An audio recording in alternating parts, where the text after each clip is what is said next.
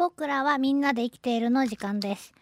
いや、今日の僕らはみんなで生きているもすげえなっていう、みんなで生きとるなという話なんですけど、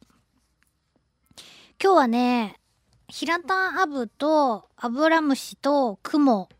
えー、3種類の虫たちが出てきます。えー、西日本に住んでいる台湾大平田アブというね、アブの仲間がいるそうなんですけど、平田アブの仲間、何が平たいのかっていうと、成虫になった時、体が平べったいんですよね。本当に平べったいんですよ。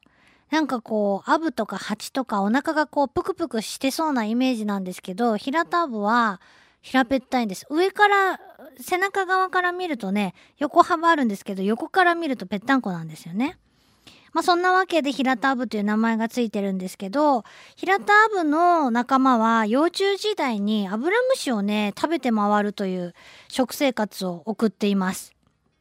アブラムシを食べる昆虫とか、まあ幼虫はいろいろいますが、一番有名なのはやっぱりテントウムシかなと思うんですけど、えーテントウムシの幼虫だけじゃなくて、もっとね、テントウムシの幼虫より、なんていうかもう少しウジ虫っぽい感じの、体がこう透き通って見えるような、黄緑っぽいような、肌色っぽいような、みたいなやつが、えー、すじりもじり歩き回ってるのを見かけることがあるんですね。それが大体平田部の幼虫だったりするんですけど、えー西日本に住んでいる台湾大平田アブという仲間が、の、えー平田アブがいて、えーこの台湾大平田アブは、幼虫の時に、えー、竹津のアブラムシという、えー竹の仲間に、くっついて汁をチューチュー吸っているアブラムシを専門に食べるそうなんです。竹津のアブラムシです。竹につくアブラムシなんですけど、角って何っていうね、ここかなり重要なポイントになってきますが、台湾大平田アブのお母さんは、えー自分の卵を、もちろんその、卵が帰って幼虫が生まれてきた時に、すぐそばに食べ物がないと困ります。昆虫のお母さん基本的に幼虫をすぐ食べ物になるとこに産みますよね。アゲハのお母さんはみかんの葉っぱ、幼虫が食べるみかんの葉っぱに産むし、モンシロチョウのお母さんはキャベツを食べる幼虫のためにキャベツの上に産むし、で、それと同じように台湾大平田アブのお母さんは竹津のアブラムシのそばに卵を産みたいんですけど、産んでしまうとですね、すぐそばに産んでしまうと、例えばその竹津のアブラムシのコロニーのもうすぐそば、下手したらど真ん中に産んでしまうと、どんなことが卵に起こるかっていうと、一部のアブラムシには、えー実はですね、えー兵隊アブラムシがいることがですね、発見されたんですね。これね、そんなに古い発見じゃないんですよ。昭和何十年、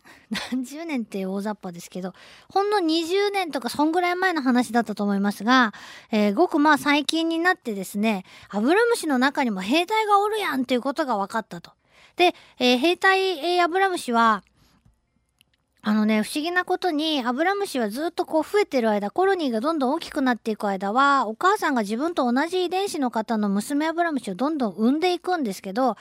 えー兵隊アブラムシも同じ遺伝子があるはずなのに、他の、子供たちとは全く様子が違う形でま、様子が違うんですね。どんなのかっていうと、ものすごい前足がマッチョだったり、見た、見た、もう見たら、うわ、マッチョやねっていうような、筋肉隆々のですね、前足だったり、竹津のアブラムシの場合は、プラスですね、頭にですね、角が生えていると。それで竹津のアブラムシかって。へえ、どうなんでしょうか？わかりませんけど、その、えー兵隊アブラムシを見て、そういう風にね、名付けられたのかもしれないですね。でですね、えーこの、おー竹津のアブラムシは、天敵のこの平田アブの卵をですね、えー見つけると、まあ、幼虫をやっつけるよりも、ね、えー平田、天敵の幼虫をやっつけるより、全く動きもしない卵を先にやっつけとく方がどんだけ効率いいかっていう話で、で、えー卵を見つけるとですね、竹、あの、竹津のアブラムシの兵隊アブラムシは、すごいマッチョな前足で卵を抱きかかえて、そのまま、えー、頭突きで卵を刺して殺してしまうんだそうです。ね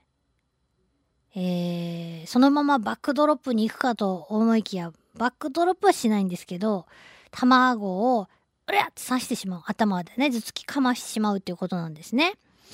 で、そうなると、平田アブは生まれることもなく死んでしまうわけです。これはいかんと。いうことで、えー、台湾大平田部のお母さんはすごいね、技を編み出すんです。技っていうか、よく見とったねって、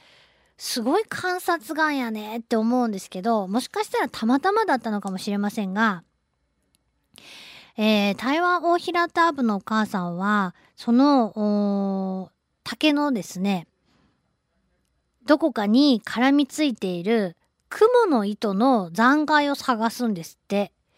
もう雲が打ち捨てたあ糸の残骸とか、まあ、たまたまそこに絡まってた糸の残骸ですね。このそばに卵を産むと。で、なんでかっていうと、この糸に、卵があったって言って、例えば、あアブラムシの兵隊がわーって来ても、上これもうネバネバしたのに守られとうやんって自分が危ないやんっていうことになって、えー、卵に手が出せないわけですよね。じゃあ孵化してきた平田部の幼虫は平気なのかっていうと平気なんですねこの糸が実は。えー、しかもその糸に絡まらないだけじゃなくて、えー、その糸をですね命綱にしてあのー、何メートルも移動してえー、アブラムシを探すこともあるそうなんです。これすごいことやなと思うんですけどね。で、クモの糸は、そうやってネバネバがついているんで、えー、糸のね、種類によっては。で、ネバネバがついているからこそ身を守れるわけですけど、じゃあそのなんで幼虫が絡まんのかっていう不思議がね、疑問が湧いてきますが、えー、実はね、台湾大平田部の幼虫は、雲と同じように体にですね、皮膚に油性の分泌物をですね、まとっているそうなんです。これでベタってしてもくっつかない。ベタっとしてもくっつかないっていうことで、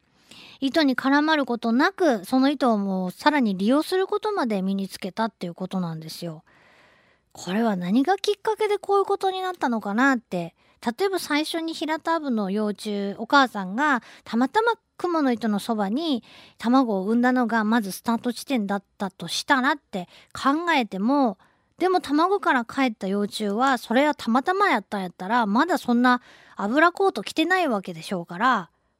かたまたま油コートはもともと持っとったのかそれが見事にこう偶然の一致で、えー、の糸と出会ったのかねえ分かりませんけどこのですね、えー、大平田アブがあ雲の糸のとこに卵を産むのは何でかっていうのを見届けて解明した方がですね大原健二さんという方で、えー、現在徳島県立博物館の館長をしていらっしゃる方なんだそうです。ね、日本の人が見つけたんですね。っていうことなんです。もうすごいっていう話で今日も終わりますんですけどね。ありがとうございました。LoveFM Podcast. LoveFM のホームページではポッドキャストを配信中。スマートフォンやオーディオプレイヤーを使えばいつでもどこでも LoveFM が楽しめます。LoveFM.co.jp にアクセスしてくださいね。LoveFM Podcast